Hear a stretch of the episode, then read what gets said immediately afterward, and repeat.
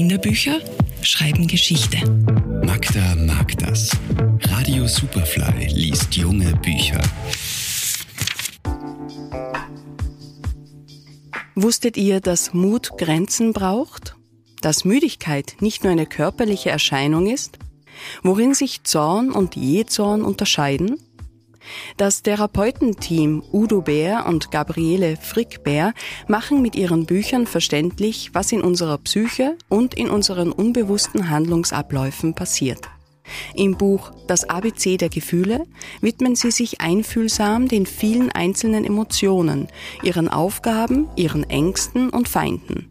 Dabei versetzen sie sich in die Lage von Gefühlen wie etwa Angst und Ärger, Eifersucht, Einsamkeit, Langeweile, Trauer und Mut und ermöglichen so ein leichteres Verständnis für seine Funktionsweise. Angst. Normalerweise bin ich eine umgängliche Gesellin. Ich komme, wenn ich vonnöten bin und gehe wieder, wenn ich meine Arbeit getan habe. Doch manchmal stecke ich fest. Vielleicht wurde ein Mensch so existenziell von einer Bedrohung erschüttert, dass er meint, mich immer und überall zu brauchen. Auch ich, die Angst, habe Angst. Ich fürchte mich vor Trost und Mitgefühl, weil sie an mir zehren.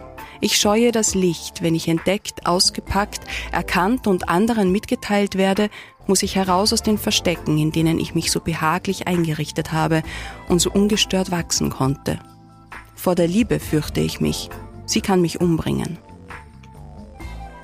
In Wie Kinder fühlen beleuchten die Autorinnen die Gefühlslandschaft von Kindern und helfen dabei zu verstehen, wie Erwachsene Kindern zur Seite stehen und sie unterstützen können.